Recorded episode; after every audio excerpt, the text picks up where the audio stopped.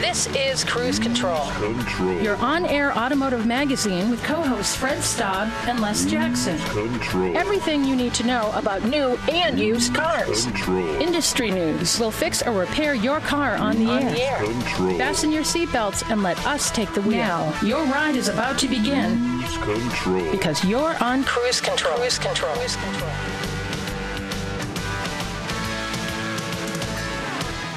That's right. It's time. You're on Cruise Control, your on air automotive magazine with Fred Staub and Les Jackson, here to bring you the latest, the greatest automotive news and information, Les.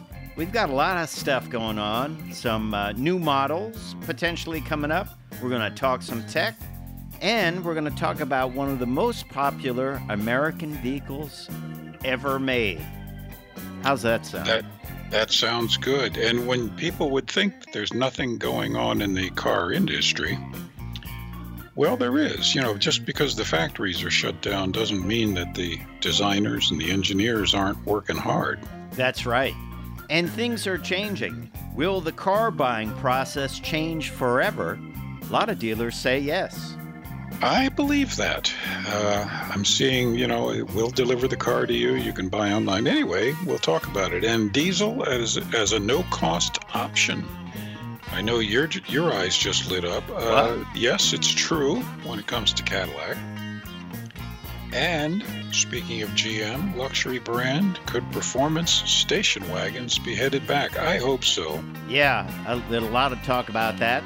Uh, one of the Cadillac executives was talking about that during an interview. We'll tell you about that. And the coronavirus is canceling or de- delaying the reveals of new models from Jeep, Acura, and Hummer. We'll tell you about some of the things that are delayed and some of the things that are coming up.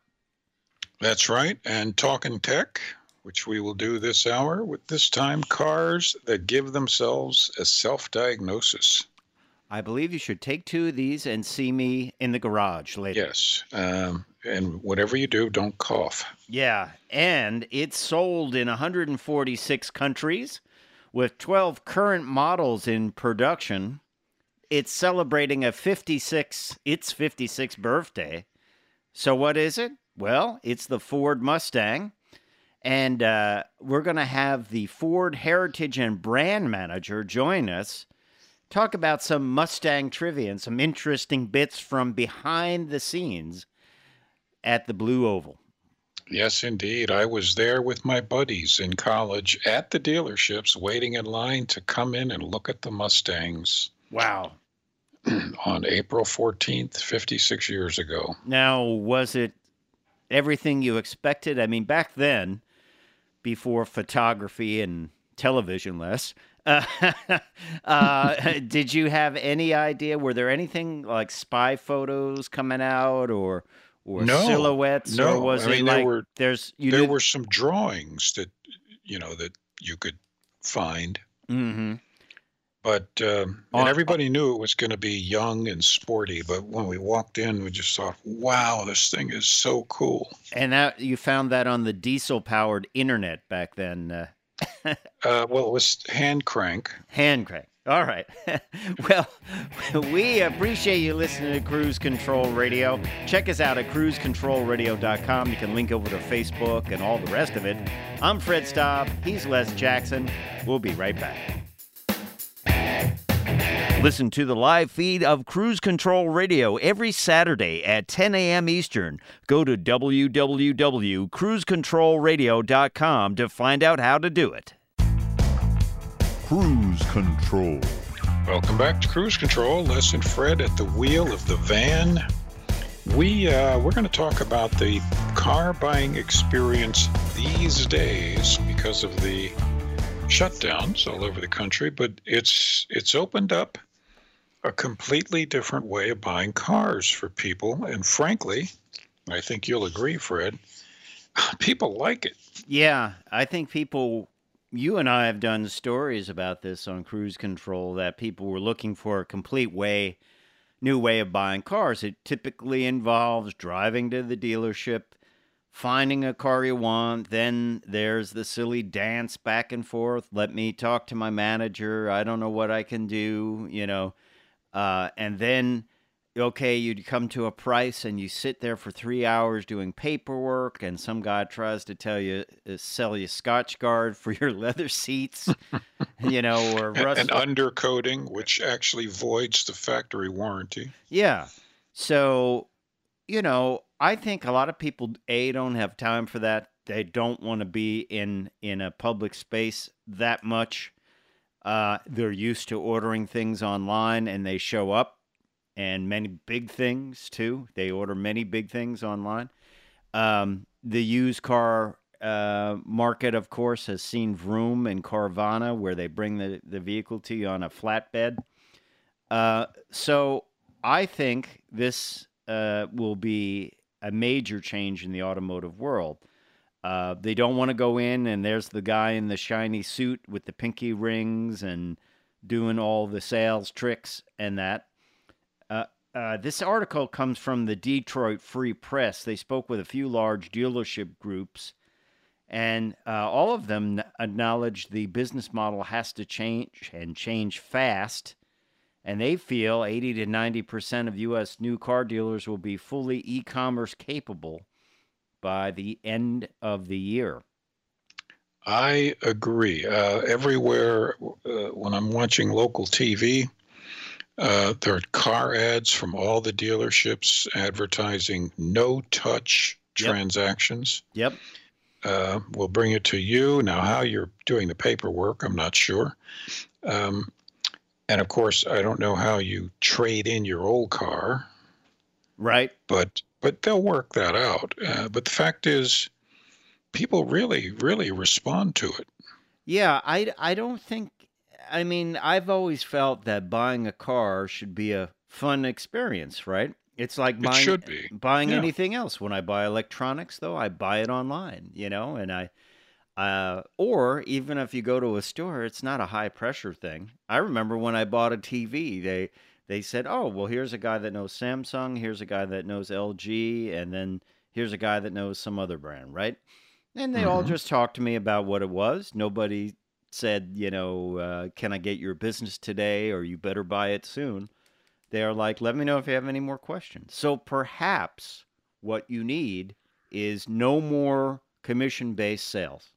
You just have sales advisors, sort of like what Saturn want, you wanted to do.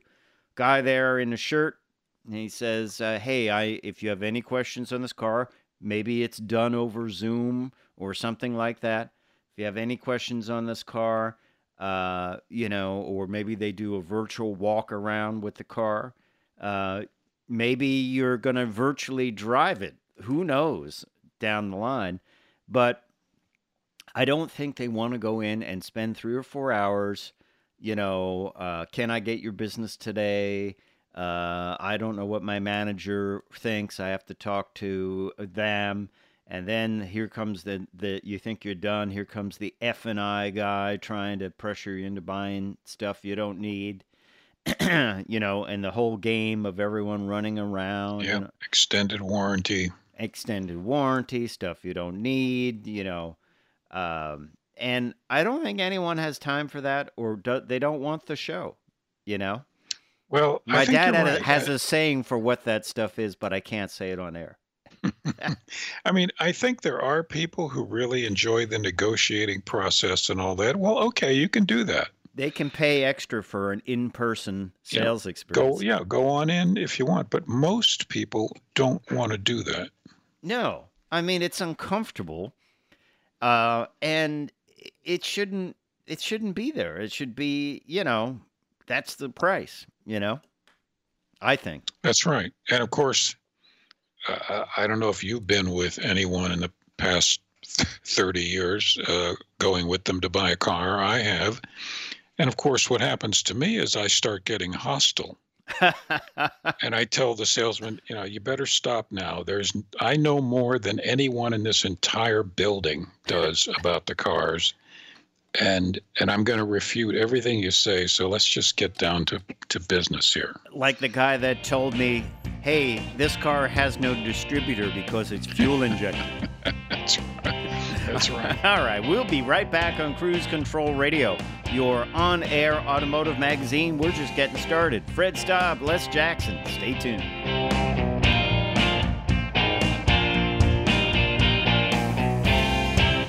For the latest updates on cruise control, follow us on Twitter at Cruise Control Rad. That's C R U I S E C T R L R A D. Cruise Control Rad. Cruise control. And welcome back. Something for nothing. Ooh, we love it here at What? Cruise Control. Oh yeah, I'll take. Can I have two? well, it won't be exactly for nothing. Let me explain, Les. The model year 2021 Cadillac Escalade.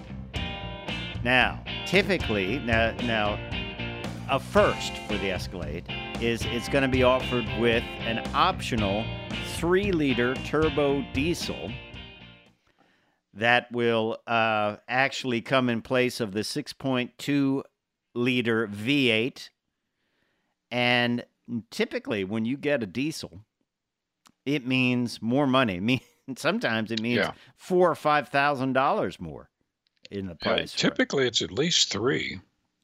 And in this case, uh, the three-liter tur- turbo diesel, which uh, you look at the numbers of this thing, uh, the 6.2-liter uh, V8 produces 420 horsepower and 460 pound-feet of torque. That's the ga- the gas engine. The three-liter turbo diesel, so less than half the size, is rated at 277 horsepower but 460 pound feet of torque. so the Hmm. same torque with less than half of the displacement. Typically, that engine would be uh, obviously an optional engine, and it is an optional engine, but here it is a no cost option. I think that's a brilliant marketing move. I think so too.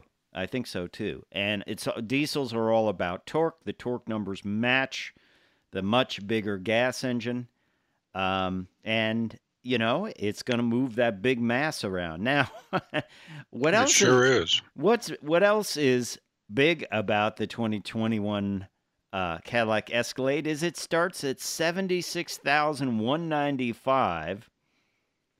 That's only a thousand dollars more expensive than the outgoing model, Les Jackson. That's close to what I paid for my first house.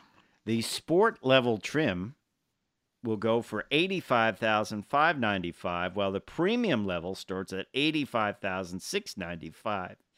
With the performance package and the platinum trim, less, uh, with uh, which will be available as an optional package for the premium luxury and sport trims, starts at one hundred one thousand seven hundred and forty-five dollars. Uh, floor mats extra. That's right. But you have to pay extra for heated seats. No, uh, I think they'll probably throw them in at that. Pretty price. much, pretty much all there. Um, I guess you would object if I called it the Dieselade. yeah, that is uh, that is a lot of money, but the diesel's real interesting. Now, I'm sure what will be interesting here is for Silverado and some of the others. You know, this is still going to be a cost added uh, power plant, I would imagine. It's not going to be across the board. Uh, wherever, whatever platform it's in, it's just a no cost option, except in the Cadillac Escalade. Uh, and I'm not even sure if this will also uh, be a no cost option in the Tahoe and the Yukon. We'll have to see. But uh, Yeah, I think probably not. you think probably not. All right. Wonder what the fuel mileage is. Not known at this point. Not known. Hey, uh, you're a fan of Cadillac uh, wagons. Remember the CTS V wagon? It was. I I just loved it. Uh, you know, I, I, why just please do it. Please bring it back. So, appearing on Autoline After Hours, uh, the Cadillac chief engineer Brandon Vivian was asked by a listener if the automaker was able to make a business case for a wagon of the 2020 Cadillac CT5V. Uh, and uh, he, he said, So I will tell you, I've been looking at many, many, many. Uh, this at at this many many many times. Nothing to announce right now, but certainly when you see the enthusiasm of our customers, and when I'm out there talking to our customers, to our V Lab, uh, to our V Club members, there's an absolute fanaticism about V wagons and wagons in general.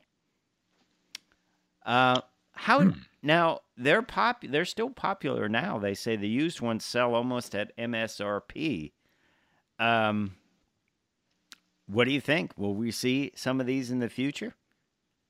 I have to believe it. I mean, it, if the used ones are selling at MSRP, then there's a huge market for them. Yeah, yeah. We'll have to, we'll have to see. I mean, I love them.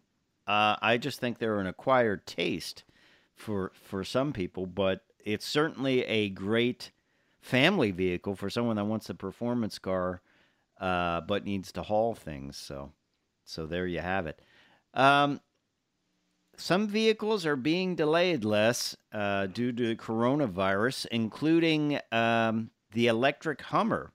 Its debut was to happen very soon now and uh, originally scheduled for May 20th. But here's the problem they haven't built the prototype yet because uh, of the closures due to the coronavirus. Well, um, I think we have have to have expected this.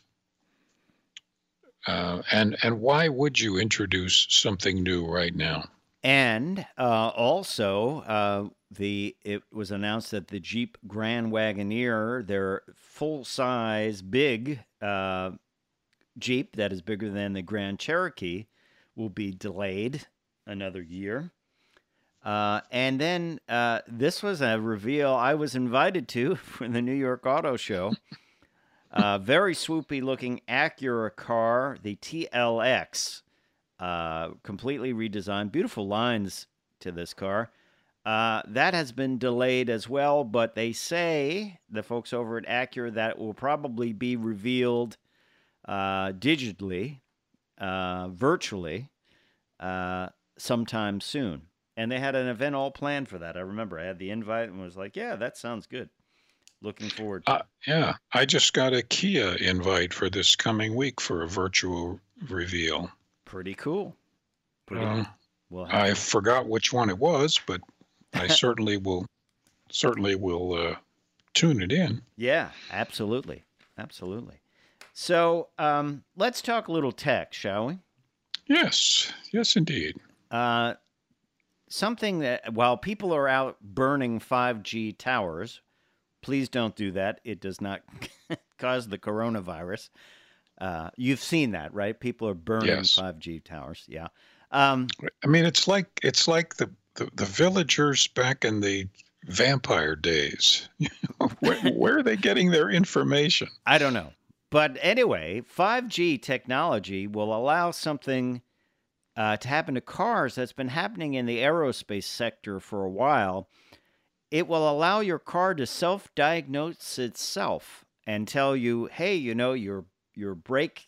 Your brake pads are getting a little low. You ought to schedule service. Or I'm uh, I'm noticing a bad sensor, or I notice a weird sound in the engine. It could be this.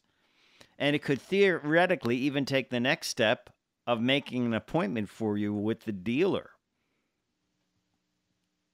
Or it could even download new software on its own to fix the problem if it's an electronic problem. Uh, I believe that's going to happen universally. I also think it will be part of the warranty that you'll have to do that, have to have Yeah. this. Yeah. Uh, it it will monitor emissions. If the emissions get too high, it will schedule an appointment.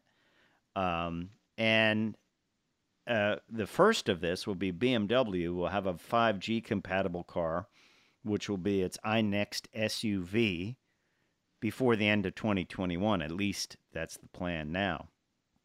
And Samsung announced a partnership with BMW at CES to do just this and at the 2020 edition of it.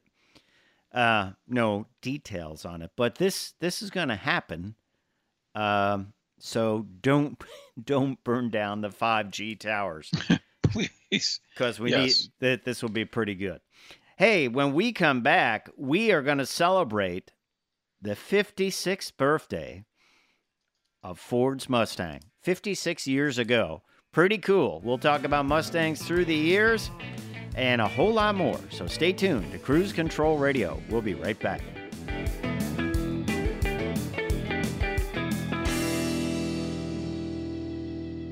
Cruise Control Radio goes live every Saturday starting at 10 a.m. Eastern. To listen, click the link on our homepage. Go to www.cruisecontrolradio.com. Cruise Control. And welcome back to Cruise Control Radio, your on air automotive magazine with Fred Staub and Les Jackson. We're glad we have you along for the ride. Big week for America's pony car, the Mustang, 56 years young. A lot of history there. And when we want to talk Blue Oval history, we talk to Ted Ryan, who's the Heritage and Brand Manager for Ford, the guy that has his fingers less on the archives, all the cool Yes. pictures. He has all. He, he's like one of those guys with the big uh, uh, uh, loop of keys on his belt because he knows has all the keys to all the great vintage photos and information. Isn't isn't that right, Ted? It is. I've got the best job in the world. I get to talk about Ford Motor Company history. I get to keep our collection with its 1.5 million photos, 10,000 videos, and millions of documents, including one that I've got saved to my computer. It's the one from uh, August of 63 where they, the Mustang's not even out yet, but they think they have a winner. They want to increase uh, plant production uh, because they, they think the car is going to be more popular than an initial estimate. So I think that's telling on the Mustang that America's best selling sports car the last 50 years, even from its very beginning, uh, they thought they had a winner with it. Now, Les and I have two different memories of the Mustang. I remember the World's Fair sitting, I believe I was sitting in one in, you know, the display where it drove you around um, through, uh, I remember like dinosaurs and all kinds of stuff like that. And, and then Les, you remember waiting for it. It was a big buildup. And I asked Les, uh, off air, I said, Les, did did they they didn't have like you know uh, uh, you know teaser photos or even spy photos of this back then? What did they do? And he said there were some drawings that he saw. Uh, yeah, and the dealership uh, windows were covered in brown craft paper. And uh, the entire showroom, when they opened the doors, uh, was filled with Mustangs. And That by the way, the first right. one Both that I stories ring exactly true with what we've got in our archives. The, the Mustang was debuted at the New York World's Fair in 1964 on April the 17th. So yesterday was its official birthday. And they had, I believe it was eight Mustang coupes that were on a track uh, that would go around the, the interactive display that you saw that was actually designed in part by Disney. Uh, and then the dealers, they were given teasers because they were trying to keep it secret, although the media was calling it the worst kept secret because everybody knew what was coming. Uh, and then a couple of days later, Ford did the, uh, a first. They bought out uh, the same advertising slot on all three networks. There were only three networks back then, and showed the introductory Mustang ad, uh, which closed with its uh, the stunning price reveal of only twenty. I think twenty four forty eight uh, was the price. Um, and uh, there was a 90% penetration across America of people who, who had heard about the Mustang based on that reveal. And it was worth revealing. It was a groundbreaking car. yeah. We have a famous paper was. in Just- our archives called The Market Looking for a Car," and that's what a market was looking for—a sporty car like the Mustang. and and then you just drop the bomb at the end of the uh, commercial, like oh, and people are like, oh yeah, that's great, but it's going to cost so much, and then you, then you hit them with the price, and like, wow, I could do that. In one It of the was- field trials, and we had the paperwork. They had they invited 50 couples who each had two children, so families of four, and they brought them in to look at the car, and they was they were hemming and hawing. Yeah, it's a beautiful car, and it looks great, you know, but but it's not practical. The back seat's too small. You can't fit the kids in. You can't fit this. And then they told them the price, and of the 50 couples, almost all 50 of them then found a way to rationalize that they could make the car work. My dad was one of those. My dad bought a 1965 yellow Mustang with a brown interior, 289 engine, having two kids.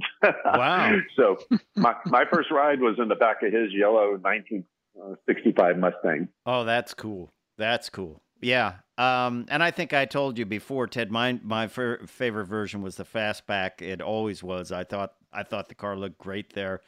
Once again, looked completely different than anything out there. And and through the years, I mean, it's an enduring model. Um, in it, it's gone through many gyrations. You, if you go over to our Facebook page, I made a little montage of some of Ford's uh, press photos of it. Um, and, uh, you know, jumping ahead, this might be a weird way to jump ahead because we're jumping over the 70s, which I like. I like the 70s Mustangs a lot. Um, and it got a little big in, uh, I think it was 71 or 72. Uh, I, when the Mustang 2 came out, Les, I didn't think it was bad. I know it was based on the Pinto, but the way it looked pretty cool. It looked very retro for its time, didn't it? Yeah, I thought it was was actually an attractive car. Um, it, it didn't, you know, it it wasn't a super high performance. No, but it it held on to that Mustang look. Yeah, and I remember Ted seeing. Uh, it was a Jack Jack Roush. He was Wayne Gapp and Jack Roush. They had a Mustang 2 Pro Stock car, and it looked darn good in that trim. It was a nice shape. That once again the fastback of it, but you just don't see many of them around either in stock or or modified forms anymore, do you, Ted? Well, I do because I deal with the clubs all the time. Okay. And there's more than 300 uh, collector clubs, enthusiast clubs uh, online that are registered with Ford with 50,000 members. And we go to their meetups. Right now, I'm proudly wearing a Woodward Dream Cruise Mustang Alley T-shirt, the official T-shirt from last year, uh, in the spirit of getting into. So I, I see more of these than, than you guys might. I'm on your Facebook page. You nice little photo gallery there. Oh, thank you. The, but to me, hmm. the DNA. Uh, you, have got a new follower, so I'm now following you. Excellent. The, the DNA yeah. of the Mustang with the with the long hood, the short deck, or the short back.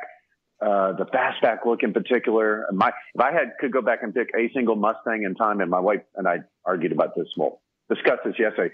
I would take the GT 350 from 1965 with the mm. Shelby colors, Wimbledon yep. white and Guardsman blue, uh, whereas she was more along the lines of the 68 fastback, uh, you know, a la Bullitt. So yeah. everybody has their favorite Mustang, and that's what the beauty is of the Mustang is it can be any car to anybody. And you know, it's it's so many different genres of it. Les Fox body Mustangs there are so many of them. You go to a drag race, they're everywhere, you know, because there's so many parts available. There's so many of them available. And I remember when they came out, and at that time, with the TRX wheels and stuff like that, they were like a hot number. That's that's I think one of the first cars, if I'm correct, the 302 actually with the manual transmission actually went over 200 horsepower from the factory. I think it was like 205 or something like that. And that was a big, big, big deal at the time. Just think of what they're doing today, where they the, the, some of the newest Mustang with the performance packs are barely street legal. And, and you know, I talked about enthusiasts. One of the other things, there's actually 12 enthusiast models available now because people love their cars. You can get a uh, the Mustang Bullitt, which my dad drove me around on the Mustang Bullitt two years ago at Dream Cruise. The the new Mustang Shelby GT350 and GT500s. Uh, Ford is, can customize the Mustang for the enthusiast, and you can get whatever relative speed, whatever relative power that you want. My Mustang in my driveway right now is a plain old 2020 uh, Velocity Blue, but it's a automatic and it's just a a V6, but it, it still has plenty of pop. It has exactly as much pop as I want when I my teenage boys get in and, and drive it. I don't want them in a GT 350. no. I had a uh, I had two 65 convertibles, and a friend of mine when when I had the second one, uh, and this was in '79, he liked it so much that he went out and bought a '79 Mustang four cylinder turbo. Yeah, I remember that. Which was kind of rare. Yeah. Uh, and it was, you know, it wasn't a great car, but it was interesting. But the current four-cylinder turbo Mustang oh, is a great yeah. car. Yeah, that is. Oh yeah, that is a lot of fun. Uh, Ted, do you like that one? I do, and because you can have exactly as much power as you want in the different modes. For those your listeners who have never driven a Mustang, you can vary your modes. You can be in sport mode. You can be in normal mode. You can uh, change modes on your steering and put it into sport steering or track steering, and it tightens up the steering wheel and your turn. You know, you can make the car even just with with the the mode changes within the Mustang do exactly what you want it to do. And then I've driven a couple of the high performance ones, and it's, it's almost too much car for me. I and you know I, I, don't need that much car. I've got exactly as much car as I want with, with the EcoBoost engine and the and the turbos. Yeah, yeah. We have to give a shout out to uh, our uh, program director at KION because he restored uh, what year was that Les? Was a 66 and he kept It was yeah, 66 fastback, right? Uh no, it's a I believe it's a convertible. I know he's going to start emailing me right now, but he kept Pretty soon. He kept the uh, straight 6 in it and did some performance mods to to do something uh, a little bit different and uh, that's pretty cool. Yeah. Uh, so we shout out to KION, one of our great affiliates here on Cruise Control Radio. I'm Fred Staub. He's Les Jackson. We're going to be right back with more from Ted Ryan, who's the Heritage and Brand Manager for Ford. We'll be right back. Cruise Control Radio goes live every Saturday starting at 10 a.m. Eastern. To listen, click the link on our homepage. Go to www.cruisecontrolradio.com. Cruise Control. Welcome back to Cruise Control Radio, your on air automotive magazine. Fred Staub, Les Jackson, Ted Ryan. Yeah, Ted Ryan, who is the Heritage yes. and Brand Manager for Ford. We were celebrating, or are celebrating, uh, the 56th birthday of uh, the Mustang, the Ford Mustang. This was uh, Ford Mustang Day, April 17th. Um, Last year we celebrated it, I believe, at the New York Auto Show, which was uh, which was fun. I think that I think Ford popped for some hot dogs that day, Ted. Um, but uh, we should let's just crunch some numbers on the Mustang. It is sold in an incredible number of countries uh, around the world, and uh, the the six. This is the sixth generation Mustang. Global exports began only in 2015. Probably people thought they were around the world for many years before that, but it only started in 2015, right? That's correct. You could get the occasional one shipped over. I know uh, the Heritage Collection for Ford in, in, England has a couple that were imported in England. Uh, but since that 2015 date, 633,000 Mustangs have been sold in 146 countries around the world. Wow. That, that's just staggering to me. Wow. But in a way, it's like all these different countries buying into the pony car concept. What does the Mustang mean? They want to bring a little bit of the American pony car scene to their local countries, and it's just amazingly popular around the world. Yeah. What uh, you you were telling us during the break about color colors? What and you have some color uh, numbers. What have been the popular colors throughout the years. Hey, dude, do you want to do you want to play a guessing game, or do you want me just to tell you the the, oh, the three most guessing. popular colors of all time? Uh, what would you What would you think they are? I would say white, red, and black. I would exactly. say Wimbledon ding, ding, white. Ding. Uh, I don't think red, uh, I, and I don't think black. I think blue, and and uh, possibly possibly green. Ted? Actually, is white, red, and black. White, there have been more than well, a million uh, white Mustangs sold. One million two hundred and forty-seven thousand. Black, there's one million fifty thousand. Uh, silver's up close with five hundred thousand, but red uh, is almost a million as well. So it it's interesting. And then if you go by decades, the most popular color in the '60s was blue, which stunned me. I would have thought it would have been white. Mm-hmm. Most popular color in the 90s was red. Mm-hmm. Uh, most popular color in the 80s was red. Mm-hmm. So we we do the research trying to, to see if there's trends over time, and we track it. But The other number on the Mustang is that that stuns me is that the original Mustang, the the radio was an option, and of all the Mustangs that were sold, of the first million Mustangs that were sold, uh, 180,000. I think believe it's 180,000 were sold without radios. Radio I, was, I read that number and I was like, why would you buy a Mustang and not get a radio? That's You know, right. this And, and the option was what, your- maybe twelve asked my dad dollars or something. Dad said it was ten dollars. yeah, yeah, oh, I mean, it's why would you do that? Wow.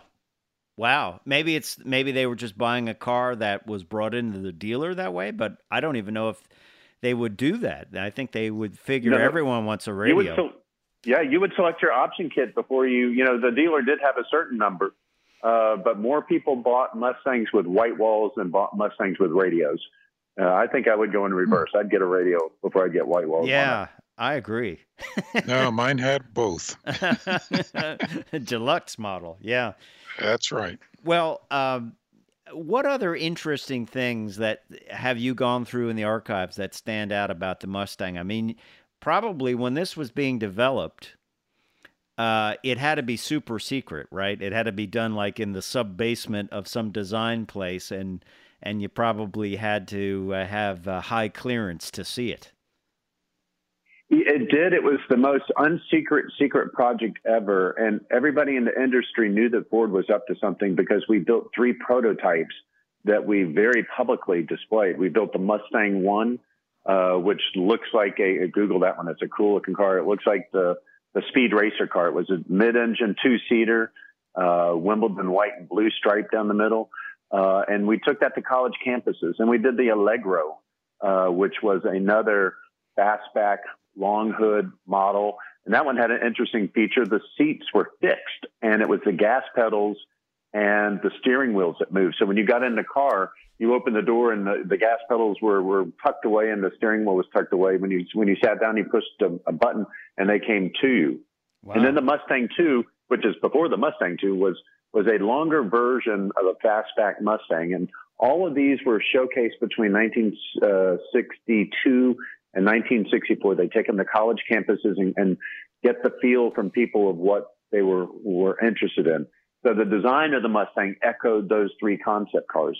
The interesting thing too is, is some of our early styling photos. It has a cougar on the uh, on the grill. The cougar was one of the names that was being considered for the Mustang, uh, but they decided that the Mustang, freedom, uh, unbreakable spirit, uh, and and fast and light was a better name for the car.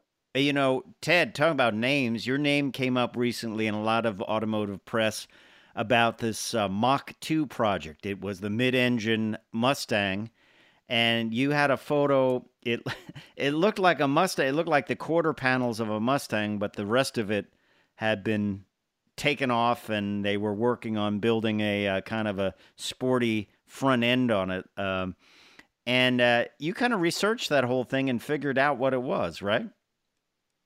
I did, and I've got to give total credit to my team. Well, uh, on background. So if anybody's seen this photo, it's interesting, and you'll see a photo of a, of frame of a car, and then below it you'll see a negative number. It'll say S and then dash and then a number, and then below that a date. That's part of what we call the styling negs, and we have more than 350,000 of those styling negs uh, that were that represent you know what the work that was going on at the end of every single day they would they would take a photograph of what was in the styling studio so this particular styling neg showed up as a mystery. They sent it to my team.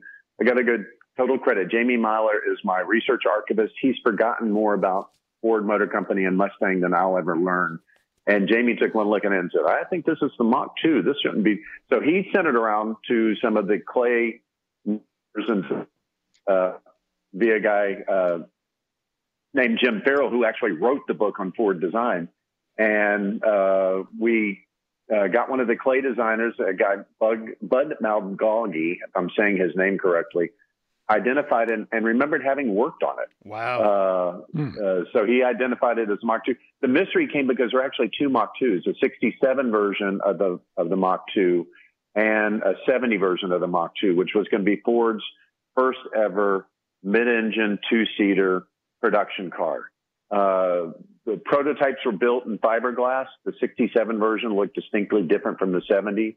So the frame that was being shown as the mystery was actually the frame for the 67 version, not the more well-known 70 version. Wow.